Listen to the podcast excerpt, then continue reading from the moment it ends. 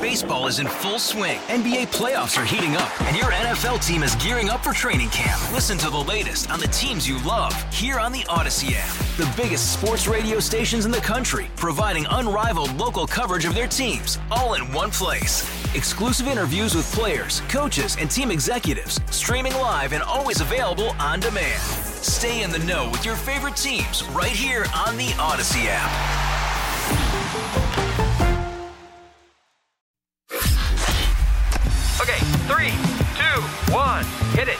It's the Chris and Amy Show. You know who it is. Also, if you didn't know, this is called the show. Now, Amy Marxkors, Chris Ranji on KMOX. So I'm talking about labor shortages. They'll pull anyone in off the streets if that person has a pulse, obviously. Charlie Brennan back here with Hancock and Kelley, two of my favorites. My, no, my two favorites. Hey, We'll- now. We'll give you the superlative Thank there. you.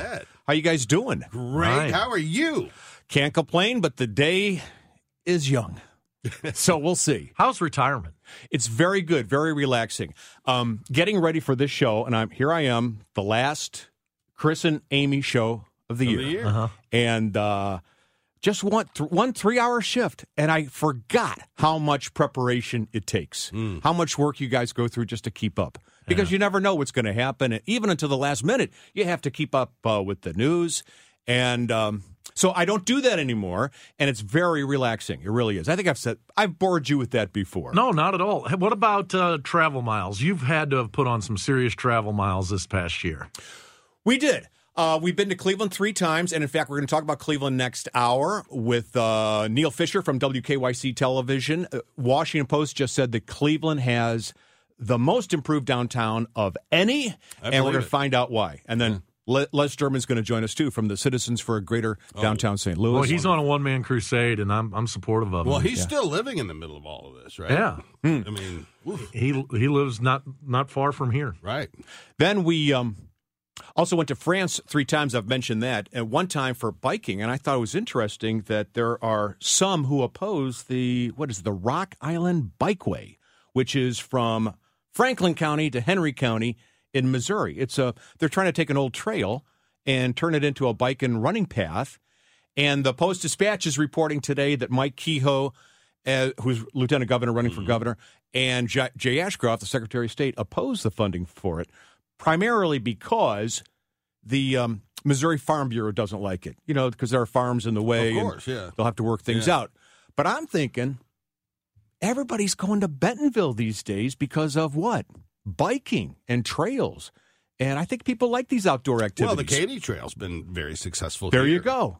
Yeah. Where's Henry County, Hancock? Well, that's Clinton, Missouri, is in Henry County. It's Oh, over in the western part of it, near Sedalia. Okay, Um, it's a great, great county, Henry County. It used to be a very Democratic county. that's a long trail. If it's going from Franklin County to Henry, that's Yeah. long. 100, 144 miles. Wow. But people do this. There, there's a bike trail that goes between Pittsburgh and Washington, D.C., and it's incredibly popular. Wow. All across the country now. And across the Europe and Asia, South America, people are biking. And it just seems to me, yes, it's $107 million, but there is tourism involved. And I guess you guys have not been to Bentonville or that area yet. I have. Oh, you have? I went to Bentonville to see uh, the what is the name of the awesome um, museum down there? Oh, yes. Crystal Bridges. Crystal Bridges. I've never been.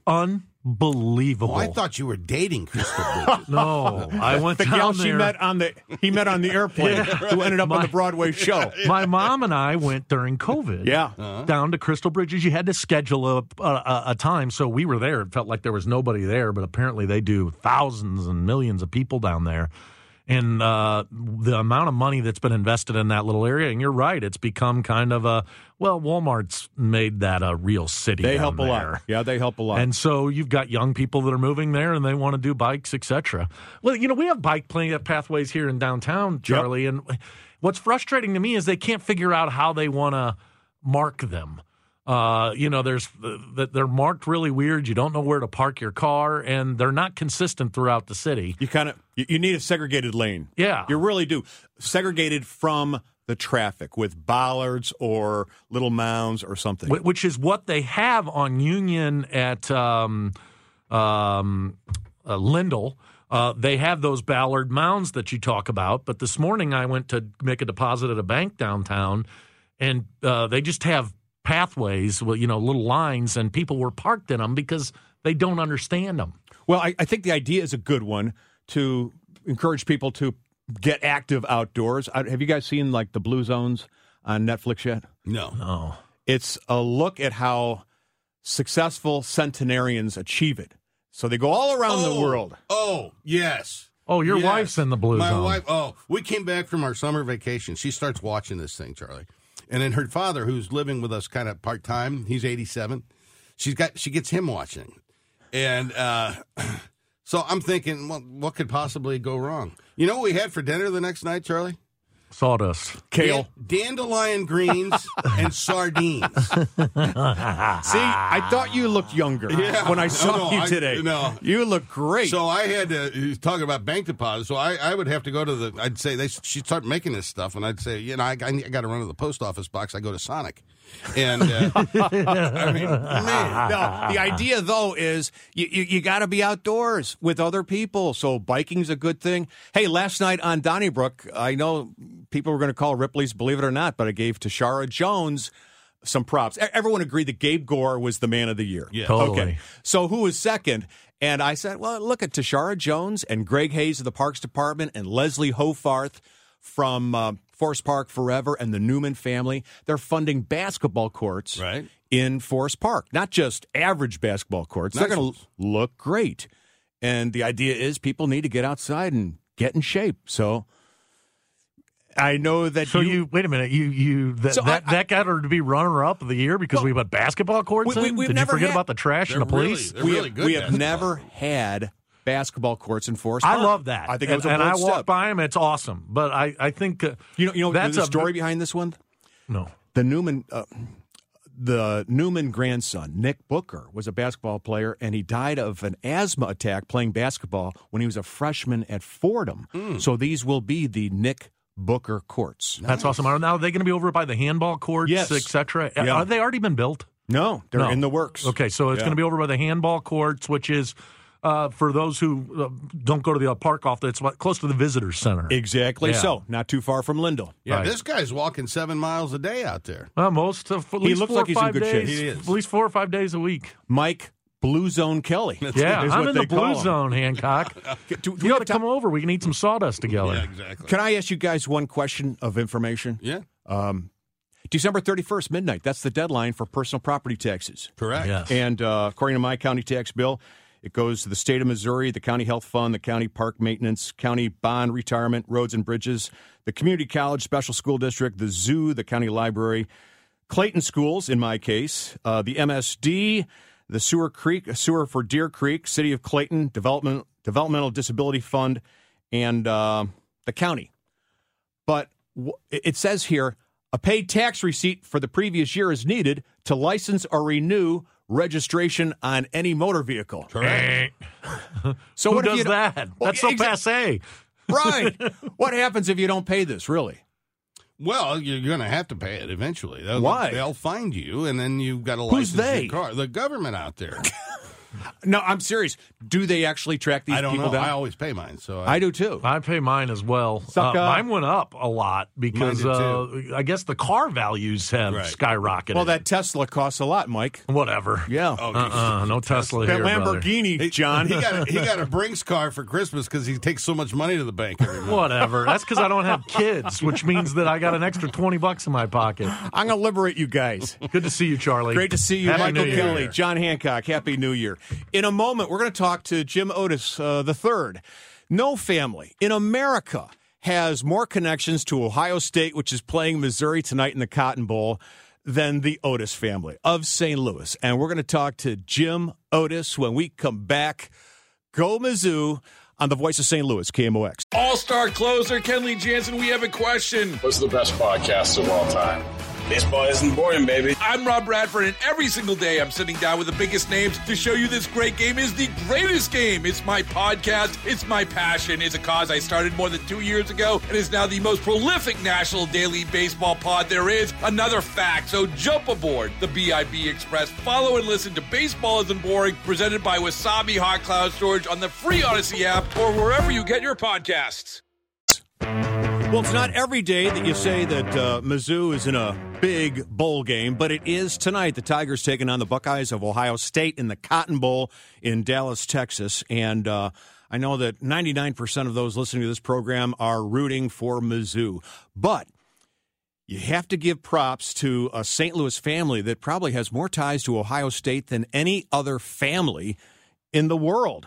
I'm talking about the Otis family. And joining us today is James John Otis II, who, according to the student newspaper at Ohio State, was an athlete who arguably has more ties to Ohio State University and its football family than any player who has ever donned the scarlet and gray. His dad was the leading rusher in 1968 for the Buckeyes when they won the national championship. His grandfather was a fraternity brother and best friend to legendary Buckeye coach Woody Hayes. And our guest today was on the 2002 national championship Ohio State team. Jim Otis, how the heck are you? Charlie, I'm pretty good. I appreciate it. Thanks. How are you doing today? I'm doing well, and your dad's doing well, I presume.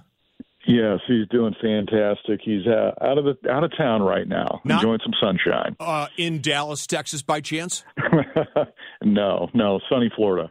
Well, you know, even though you and your family have huge Buckeye ties, you have to, because you're a St. Louisan and you have been all your life, you have to have a little bit of love for the Missouri Tigers.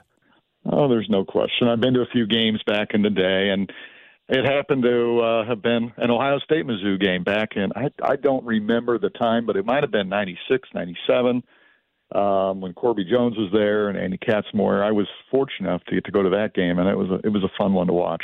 Is it true that the second person to hold you when you were a baby, even before your mom, was Woody Hayes? That is that is correct. First person was uh, was my dad, then Woody, and then and then down the line. Oh, wow. Yeah. Do, do, do you have any memories of Woody coming to St. Louis? You know, I do a couple times. Um, you know, there's a there's a photo of my brother and I on his lap when we were little, and we were little enough to know that you know Woody was, you know, a, an older guy at that point in our life, and I think my brother and I both thought at first, first glance, he's our grandpa. So, um, and then quickly reminded that no, in fact, that was our dad's coach. So, And, and, and also your grandfather's best friend and fraternity Of brother. course. Yeah. yeah, they they were uh, they were roommates at Denison and fraternity brothers, et cetera, and had a great friendship. Buckeye legend has it that he gave you a football when you were born, which was what, about 1980 or so? It was 1981, and yes, I, I did.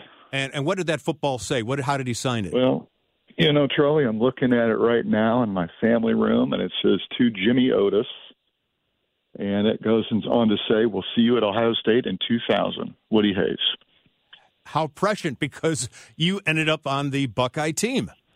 I was very, very, very fortunate to end up at, uh, in Columbus at Ohio State. That's for sure. So your dad was on the 68 national championship team. You were on the 2002 national championship team. Has any father son combo ever done that uh, before or since at Ohio State? Yeah, you know what? Interestingly enough, there were a couple other guys on my team who also had dads on the 68 team. Oh, wow. But but the difference being is that obviously my my father and I share the same name. So there was a Jim Otis on 68 and a Jim Otis on O- on the 02 team.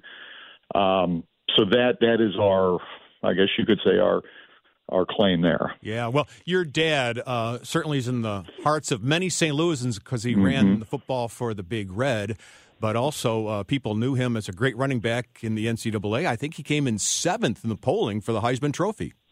Yes, he did. He's got he's got several records still out there today, and um, obviously the game was a little bit different back in the '60s and '70s, and uh, the the volume of games they played, which I think makes some of those stats on some of those guys that played back in those that era all the more uh, fantastic.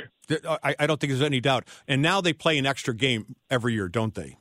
Yes. So the stats Yes. are a little different from the 60s because I think at one time they played 11 games and now it's 12, uh, something like Yeah. that. Yeah. I think yeah, and I think there was a time when my dad played nine or ten games, and it was it was it was quite a bit different. Can't um, forget, however, in 2002, when you were with the Buckeyes. And by the way, our guest, if you just joined us, our guest is Jim Otis, not the third, but he's the third Jim Otis. His grandfather was the roommate and friend of our uh, frat mate and best friend of Woody Hayes. His dad played for the Buckeyes and the Big Red, and you were on that 2002 championship team uh, up against Miami, which had won 34 straight games, and the Buckeyes won it in double overtime. that we did, and you know that was that was a game that we had that you know I guess you could say nationwide. No one really thought we belonged in the same class as Miami as a football team, and you know honestly, I don't know from maybe from maybe from a, a pure star power, maybe we didn't. Um, but the grind through that season, every week we ended up there. Uh, we're we're underdogs clearly, and I, I I'll never forget Charlie when we came into that stadium it was it was a home game. It, re- it really was out in out in Tempe. It was you know seven eighths, not even three quarters, seven eighths Ohio State fans, and it was it was like playing a home game, and um, it was a fun one. And we certainly showed up, and a lot of guys played their best game ever, and we ended up on top. And, and, and Jim Tressel's second year coaching. and his second year coaching and he really he really brought back a lot of I shouldn't say he brought back he re, he re, he made everybody kind of remember um, what made Ohio State so great and brought back a lot of those thoughts and a lot of those the, the things that Woody Hayes and and then Earle Bruce and so on and so forth a lot of the things that these guys made so precious to all these fans and players through the years. So tonight, will you be in front of a television at seven o'clock? There's no question. I've, I've, I'll be ready to go. I've got my kids with me, and uh, we'll be we'll be watching the game intently. Is there a Jim Otis who's going to play for Ohio State? Jim Otis the fourth. there is. I do have a son. His name is James Otis, and he is certain at the ripe old age of eight that he's going to play Ohio State football. so it continues. Now, tonight, the Ohio State quarterback, Kyle McCord, is gone. He, He's already transferred to Syracuse, and some of the other players are doubtful. I don't know what the, the, the status is. I- imagine, if you will, Jim Otis, what would the late, great Woody Hayes think of uh, someone who played for the team during the season and then said adios to the teammates when they got to the Cotton Bowl? You know, I, I think thinking back, at least from the stories that I've I've heard, I think Woody would have a a, a relatively rough discussion with, regarding that. Um, obviously, things have changed and the thought process have changed. Um, that's a tough thing. You know, you want to say these kid the kids have a right to make a decision that is best for them. I I personally believe you you you ought to stick it out with your uh, with your teammates, finish the season, and then if you want to make a change, you know that that's that's one thing. Uh, it's just unfortunate when this happens right before a bowl game, um, and and you know without getting too far out, it, it just is almost like it, there's more important things than your than your teammates and, and what you fought for all season long. Yeah, I mean, it, it, it's you start in August or July in the heat of Columbus when the temperature and humidity are both at 98, and you you're up in that Michigan game and Yeah. against all the other teams, and then to say goodbye, it just. Um, and I understand it. You don't want to get hurt before the draft, or you got to, Yeah. you know, find a greener pasture. But there was a time when people were part of teams. You know, there is no I in team, right? And uh, that's just changed. I, I wonder if it's just emblematic of society in general. And I don't think you're too far off. I think um, I think that is the kind of thoughts, and I think the changes in the quote unquote transfer portal have really um, really made that even more more of an issue with the guys just jumping around. I think I I think I read somewhere that this year in the Heisman race that the only guy with that had been at one four year college was Marvin Harrison. The other guys had been to a couple. Um, it just it's just when you see people jumping around just to make a hopeful, hopeful better situation, it it just you kind of start to think is this is this really amateur ball anymore and um is it, is it getting to be a little bit too too close to being almost like a, a mini NFL type type situation. Jim Otis with us today on the Voice of St. Louis. Should I say James John Otis II? So he's not confused with his dad, Jim Otis Sr., or Dr. James Otis, his grandfather. Hello to all. Thank you very much for joining us. Go Buckeyes. but also go Mizzou. I because you're because I'm a nice friendly guy. I just can't say go Yeah. Mizzou in front of you. But um, let, let me, may the better team win. We'll put it that way. Uh, You know what? I'm I'm expecting a good game. Mizzou's a great team. They've got a great running back and a good quarterback and some great receivers. It's really going to be interesting how this one unfolds. Jim, thanks a lot for joining us this morning on KMOX. All right, take care. Thanks so much, Charlie. Thank you so much. Hey, that's Jim Otis and uh, the Buckeyes and the Tigers tonight. Don't have to tell you about that. Well, there's a new movie out. It's called Maestro. It's about Leonard Bernstein, the great conductor for the New York Philharmonic, considered one of the great conductors of all time. Um, Leonard Slatkin, also one of the great conductors of all time, has seen the movie. He's going to share his thoughts when we come back after news and these announcements on KMOX.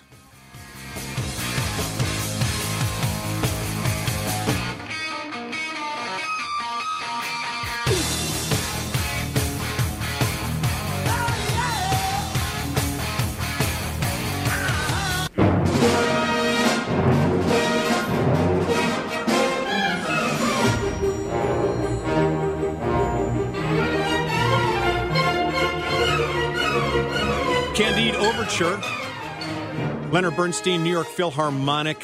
As everybody knows, that that is the music for the closing credits of Donnybrook every Thursday at 7 on 9 PBS.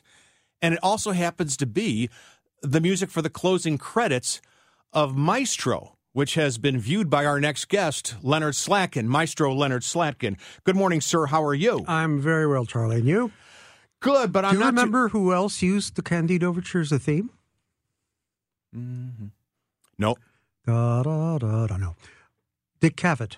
Oh, really? Yep. What was the theme to the Huntley Brinkley report? Rated with nine. Oh, Second you're- movement. You're good. You're good. Our guest is the conductor. Going on Jeopardy. you know, isn't it amazing that at one point Art Fleming was a host on this show? I I remember. Leonard Slatkin is the conductor laureate of the St. Louis Symphony Orchestra, the musical director laureate for the Detroit Orchestra. He is also the honorary music director for the Lyon Orchestra in France and the principal guest conductor for the Grand. Is it uh, Canaria. Canaria, which is an island in Spain? Correct. You have six Grammy Awards and 35 nominations. Next year, you will be conducting in Prague, Grand Canaria, Vancouver, Pittsburgh, Cleveland, New York City, and Pittsburgh. Your 2023 2024 schedule also includes Oregon, Valencia, Poland, Ireland, in Bilbao. And um, I know that you have a new book coming out. It's called Eight Symphonic Masterworks of the 20th Century, a guide for conductors and orchestras. It'll be published in March. Correct. And with that introduction, I just want to say thank you very much for schlepping down here today and telling us what you thought of the movie Maestro, starring Brad Cooper, who also directed it. He directed it. He started it, and it. The first thing I want to say about this film for people who haven't seen it, it is not a documentary, and it is not a biography. I think the title is slightly misleading because this is a love story between Leonard Bernstein, arguably, maybe even not arguably, the most important figure in music in the United States. He encompassed so many things classical music, jazz, pop.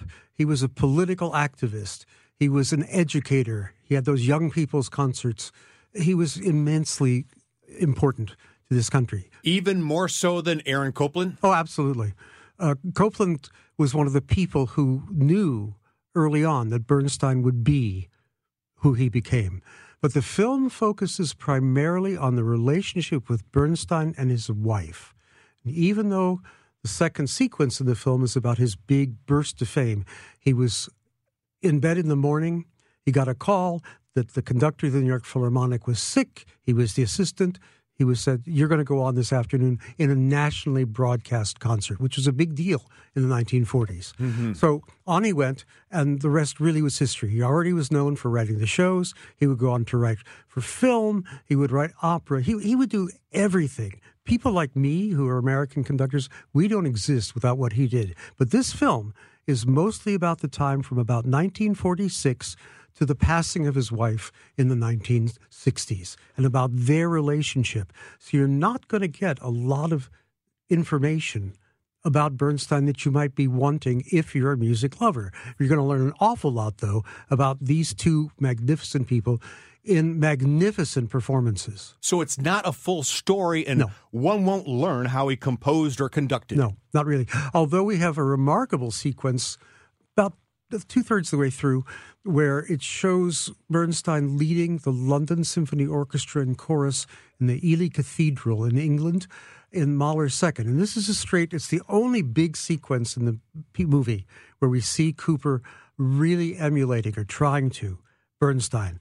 So we, what we hear is not Cooper conducting the orchestra. That's done by somebody else. But Cooper is mimicking how Bernstein might have looked. And he does a pretty good job. So you think of this actor who allegedly took uh, Six years. six years to learn how to conduct, pulls it off. I absolutely do. I think if the comparison people are going to make are to Tár, clearly.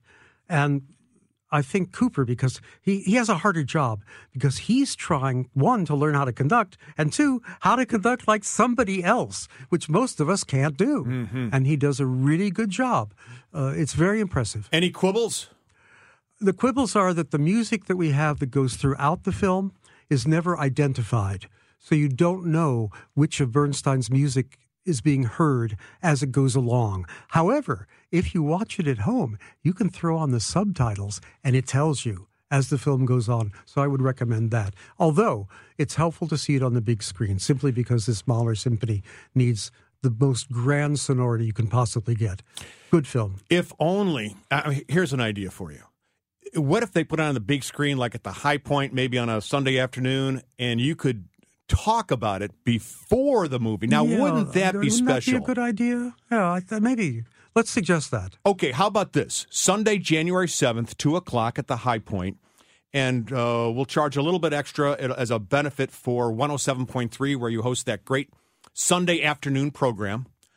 And uh, actually, that, that that's the way it's going to be, folks. If you would like to see Well, that this- was you work fast. Yeah, well, just got that done right away. It's my people, uh, Matt Pajeski and David Oler. Yeah. They're taking over here. Fantastic. Well, here, here's the question. How do we get tickets for this? We go to the 107.3 website, I think, right? That's right. That's right. Hi-Pointe, 2 p.m., Sunday, January 7th. Also, uh, the cost of the ticket will get you a drink, popcorn, and then there are some musicians who are going to play, I think, a selection from West Side Story afterwards. I believe so. So, but you'll describe the movie beforehand. I'll try to give some information about what to look for as the movie progresses. Did you ever meet Leonard Bernstein? Oh, several times. I wouldn't say we were close, but we were friends. And the first time I met him, we almost didn't connect because he was going from his car in Tanglewood. And that's something, if you go to see the film, Western Mass? Western Massachusetts, where the home of the Boston Symphony for their summer. And I was going to meet him for the first time, and he was getting ready to run onto the stage. I went up to him quickly and said, Maestro, please, just a second. My name is Leonard Slatkin. And he just looked at me and he says, Oh my God, finally. And he grabs me and he hugs me and he starts talking and talking and talking. And I said, You have a rehearsal? He said, Oh, they can wait. They can wait. We talked for about a half hour while the Boston Symphony just sat there. Wow. Anyway. You can do that when you're Leonard Bernstein. Yeah. And maybe I'm now just- when you're Leonard Slatkin. No, I'm just the other Lenny. Isn't that something? Did, did you ever, um, I mean, pe- people might have known you simply as Leonard, except for Bernstein. Yeah. Yeah, that happens. It does. But um, that's truly amazing. Do you think um, w- with this movie, people will appreciate uh, his music more? I, will- is there enough music in it so people will say, "Oh, I want to learn more about the New York Philharmonic"? And Well, again, the music is there, but unless you stay through the credits, you're not going to know what the pieces are. So there's no big talk about West Side Story, for example. Mm-hmm. There's none of the political activism that we have.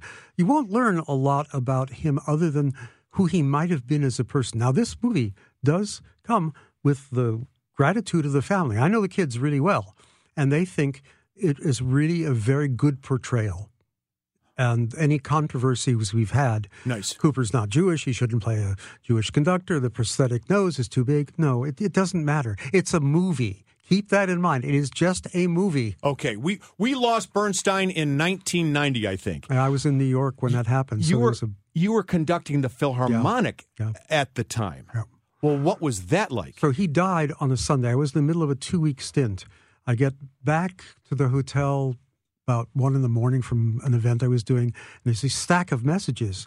So I finally called somebody. What's happening? Oh, Bernstein is dead. Mm. We had to change all the programming for the next week. We switched very fast to an all Bernstein program. Everybody got the music organized. We got a chorus in place. It was quite something. And I do remember that when we finished the program with Bernstein's remarkable Chichester Psalms, which ends very quietly on an Amen, I finished. There was no applause, but you could hear about 2,500 people crying. It was one of the most moving moments you can imagine, and a difficult one as well. Leonard Slatkin with us today, radio host and conductor laureate for the St. Louis Symphony Orchestra, among his um, uh, titles. In a moment, we're going to come back and tell you about where also you can see Maestro Slatkin on stage in January. And if you like the music of Gershwin, you are in for a treat. At the same time, if you'd like to see him talk about Maestro at the Hi-Pointe Sunday, January 7th at 2 o'clock, go to the website for 107.3 or go to the Hi-Pointe. What a great theater that is, run by the St. Louis International Film Festival, and they're putting on great movies all the time. We'll get into more of that when we come back on The Voice of St. Louis. Charlie Brennan in for Chris and Amy on this, the last talk show of the year on KMOX. Oh,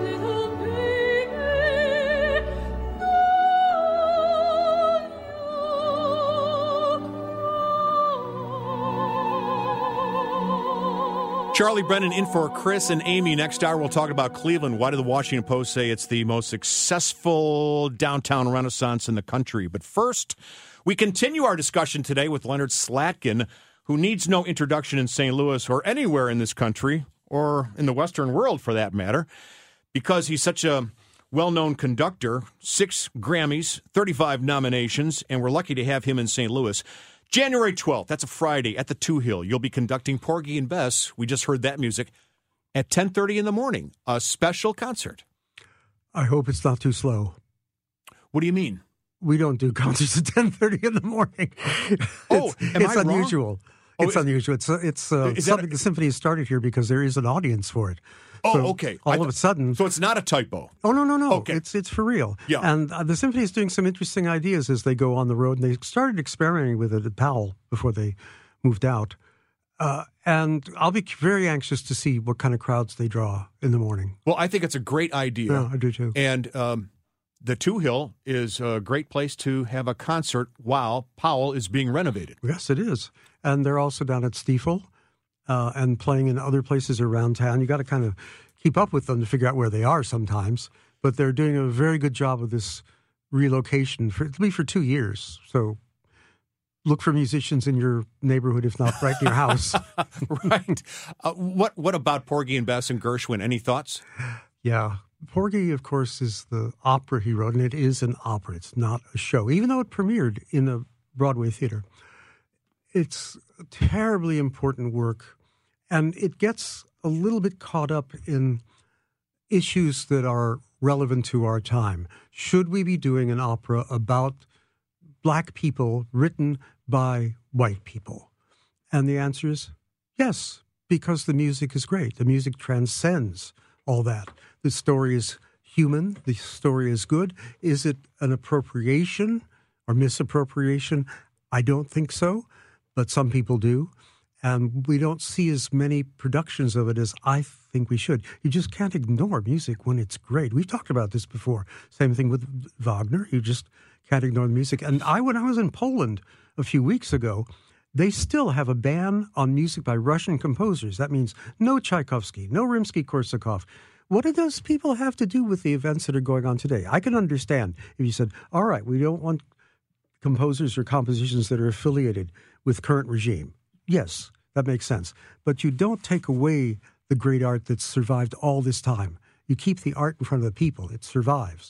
You may not recall this, but in the early 1990s, I was hosting the morning show here on KMOX with Kevin Horrigan. Yep.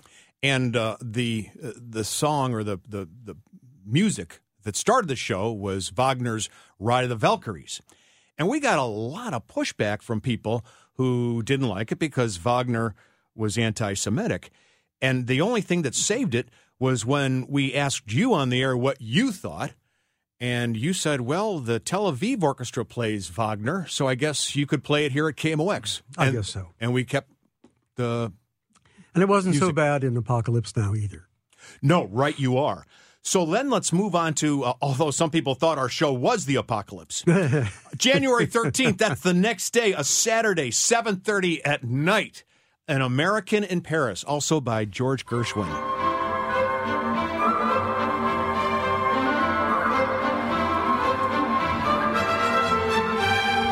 And it'll be conducted by Leonard Slatkin, who's been an American in Paris many times. Several times. I've had a great association with French musicians, particularly in Lyon, where you visited, uh, and enjoyed it, I gather. I love Lyon in many ways. It's the food, the architecture, uh, the cleanliness, the transportation, uh, two rivers, uh, outdoor pool. Uh, what's not to like? Right. And we did this piece many times in Lyon with the orchestra. We took it on tour. Everybody loved it. The orchestra enjoys playing it. I do it a lot. It's one of the party pieces for me because I kind of grew up understanding the style and the feel of how this piece goes. It turns out that 50 years ago, the first recordings the St. Louis Symphony made for Vox Recordings were with me. I wasn't the music director. It was Walter Susskind back then. But they wanted to have a big seller, so we recorded all the Gershwin works for orchestra and works with piano. And 50 years ago, these recordings were made, and now they've been reissued in remastered. They sound incredible. That orchestra was really something, and you you can go find these discs now. Fantastic. All that old stuff we used to do. Isn't it amazing? The symphony here is the second oldest in the country. It is. How can that be? uh, because St. Louis had a tradition, particularly with its German heritage, of symphonic music. And they started as a chorus society and moved into being an orchestra. Only the New York Philharmonic is older, and then comes the Boston Symphony. Let's move on. Uh, the symphony schedule January 21st. Again at the Touhill, I think 7:30 at night. Rhapsody in Blue by Gershwin.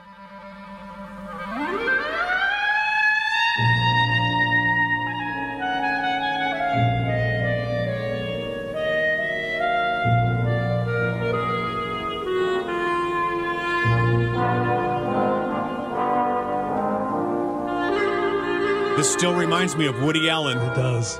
Yeah. Or United Airlines. So- That's right. uh, you know, this piece changed music, changed history. In 1924, it was premiered by the Paul Whiteman Orchestra, Gershwin playing, and this was the first representation of the use of, I don't want to call it jazz exactly, but the vernacular music of the time in the concert hall. And people were either shocked by it, thrilled by it, even though the Europeans had been doing something like this for a couple of years. This changed the way composers approached music. It was a monumental performance and evening. Uh, I don't think even Gershwin was prepared for the kind of response it got.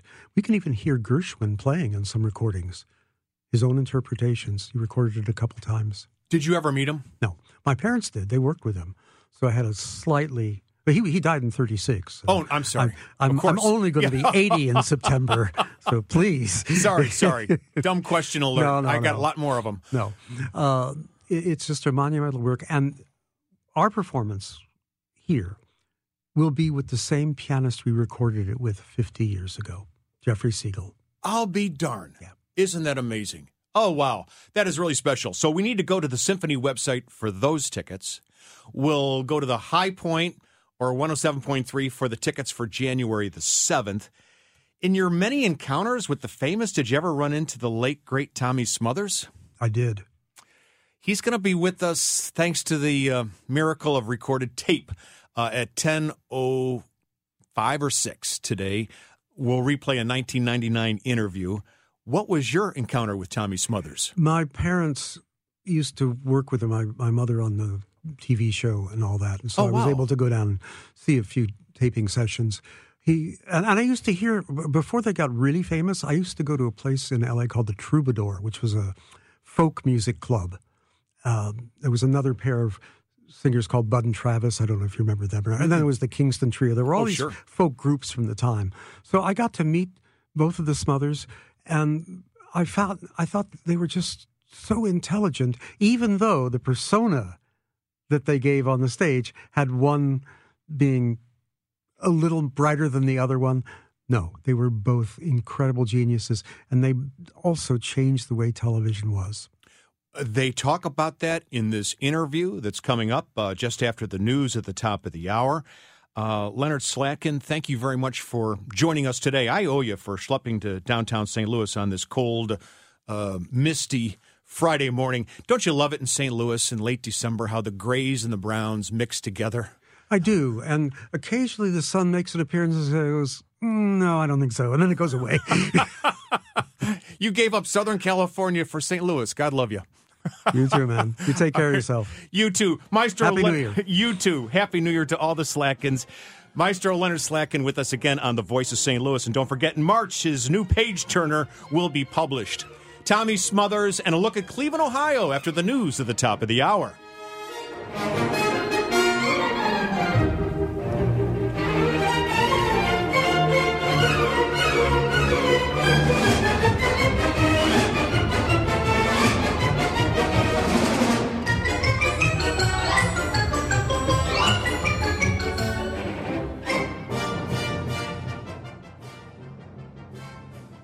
All star closer Kenley Jansen, we have a question. What's the best podcast of all time? Baseball isn't boring, baby. I'm Rob Bradford, and every single day I'm sitting down with the biggest names to show you this great game is the greatest game. It's my podcast, it's my passion. It's a cause I started more than two years ago and is now the most prolific national daily baseball pod there is. Another fact, so jump aboard the BIB Express. Follow and listen to Baseball Isn't Boring, presented by Wasabi Hot Cloud Storage on the free Audacy app or wherever you get your podcasts.